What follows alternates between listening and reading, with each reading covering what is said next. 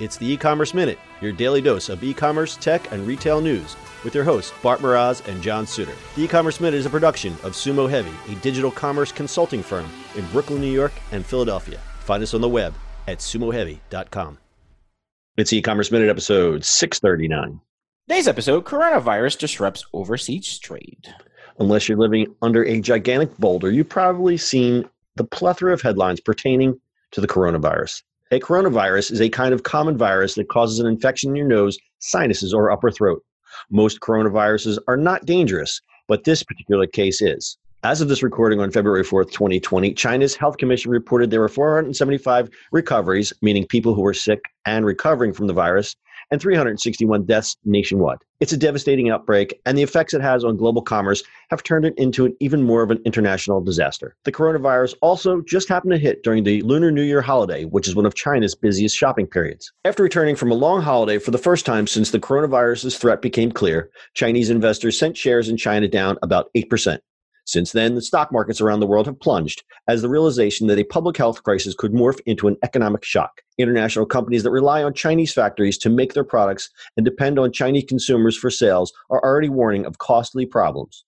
Apple, Starbucks, Uniqlo, and IKEA have temporarily closed stores in China. Shopping malls are deserted, threatening sales of Nike sneakers, Under Armour clothing, and McDonald's hamburgers.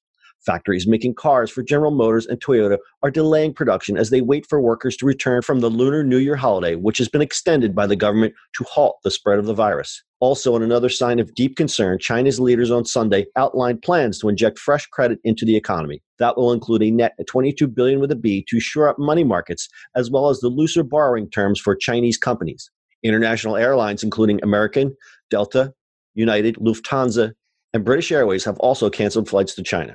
With flights to China limited and emergency public health restrictions in place, the Chinese operations of multinational companies are likely to be constrained. Major banks, including Goldman Sachs and JP Morgan Chase, are directing that employees who have visited mainland China stay home for 2 weeks. As you may have guessed, the donations have been pouring in. In the United States, the Bill and Melinda Gates Foundation announced that it would commit $10 million to aid first responders in China and Africa, including $5 million for international cooperation, treatment, and vaccine development. And Alibaba founder Jack Ma, the second richest person in China, reportedly pledged $14 million or 100 million yuan to efforts to develop a coronavirus vaccine through his Jack Ma Foundation. We'll keep track of the story as it continues to develop, and our thoughts are with those affected by the outbreak. You know, we usually do some lighthearted stories here, but this is some serious stuff, kids. Yeah, just a bit. I'm just wondering which way it's going to turn. It's like watching a storm. Well, I mean, you look at it. I mean, SARS had the same thing, right? And SARS, bird Ebola, flu. You know, all the big stuff, the bird flu. So there's definitely those kind of things. But China is right now like, you know, I think it was less with SARS, but this is like huge for international commerce itself, right? Yeah, I mean, that's the real problem here is that there's going to be definitely, and there already is a ripple effect only from this small part of the outbreak. Yeah. You know, and with any of these kind of things, it's containment is the key. What is impressive about China is how they're going about trying to contain this in that they basically said, okay, we need special hospitals. They're building a hospital within 2 weeks. This special coronavirus hospital just for containment. Yeah. Basically closed off cities. Can you imagine if they tried to do that in America or maybe even a lot of other countries? They basically said, you know what, Yunnan province, you're closed. You're closed. No one's going anywhere. Yeah. Imagine it's like, oh, we'll just close Philly. Yeah, we're just going to listen, Philadelphia's closed for a while. Everybody sit tight. I mean, it's not like that. It's just no, Philly. It's like, or imagine being closed. Like, I mean, I guess, see, what city would be good? Not good, but that's a wrong word. Yeah, like, let's rephrase that. I meant that as what city would you could actually close off? I guess Manhattan, right? Because it's all bridges and tunnels, so you can just close it off. It's just an island. Right. Yeah, that's so weird. But yeah, and you know, and of course you've got the people who are like, oh, it's no big deal. It's no big deal. There's this story going around of the woman who knew she was traveling to France. She knew that she was ill. She took a bunch of medicine because they basically scan you as you're in the airport. to see if you have a fever.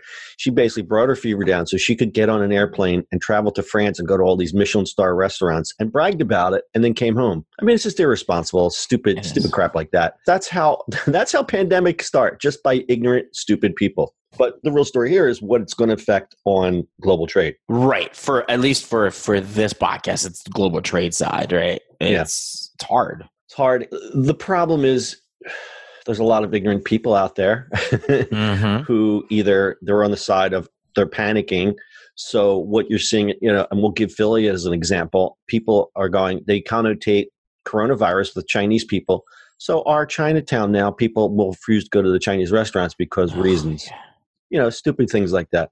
Or the other people that think the coronavirus has something to do with the beer. And there's a number of search results for that. Yeah, there's a story apparently in Italy. Like a Chinese kid came on the subway and the woman was like, he literally said, I was like, I've never been to China. I'm like, come on. The Google Trends Twitter account noted that worldwide search interest for coronavirus symptoms had increased by 1,050%. Ooh, previous to the week before. In one of those search terms was coronavirus. People are stupid. What? People have like no concept of that. Like the same name could mean different things. Like people have no, like the same name doesn't mean the same thing. Yeah, well. It's like, do they think Dwayne The Rock Johnson is a giant boulder? Like, probably.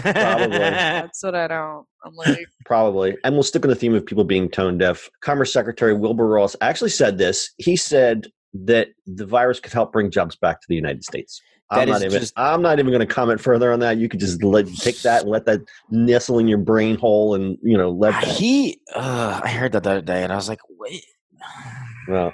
He's a very old, out-of-touch man. So, R.I.P. And there's more donations from tech giants like Baidu, Tencent, Huawei, and ByteDance. They're all run by billionaires, of course. They've pitched in to combat the coronavirus. Specifically, Baidu, Tencent, and ByteDance together pledged $115 million, or 800 million won, to research new treatments to help authorities in the most effective areas, while Huawei contributed to the construction of the Huoshenshan Hospital, a new emergency facility that's being built in Wuhan. That's the one that I referred to. I didn't know the name of it. But they are building this hospital in like 2 weeks. It's very, very impressive.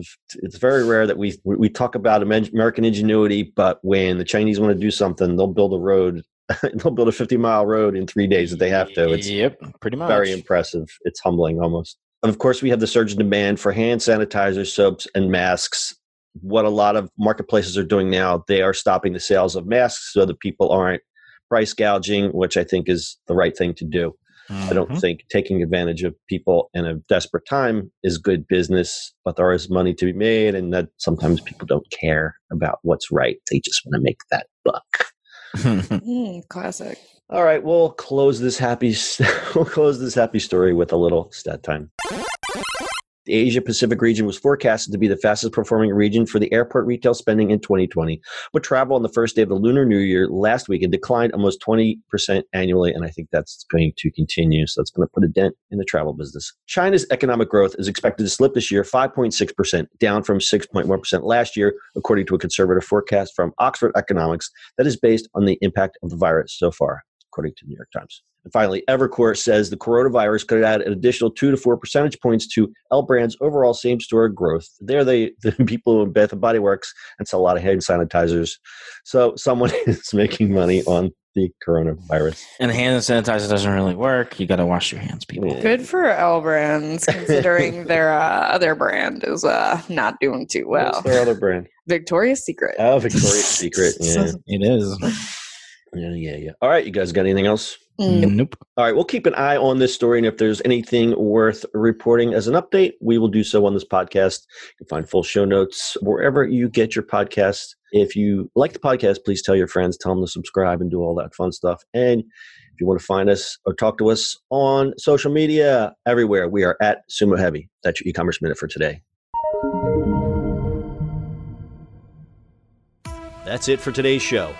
If you like the show, do us a favor and subscribe, or leave us a review on iTunes. And don't forget, you can now listen to the E-Commerce Minute on your Amazon device. Just add E-Commerce Minute to your flash briefing.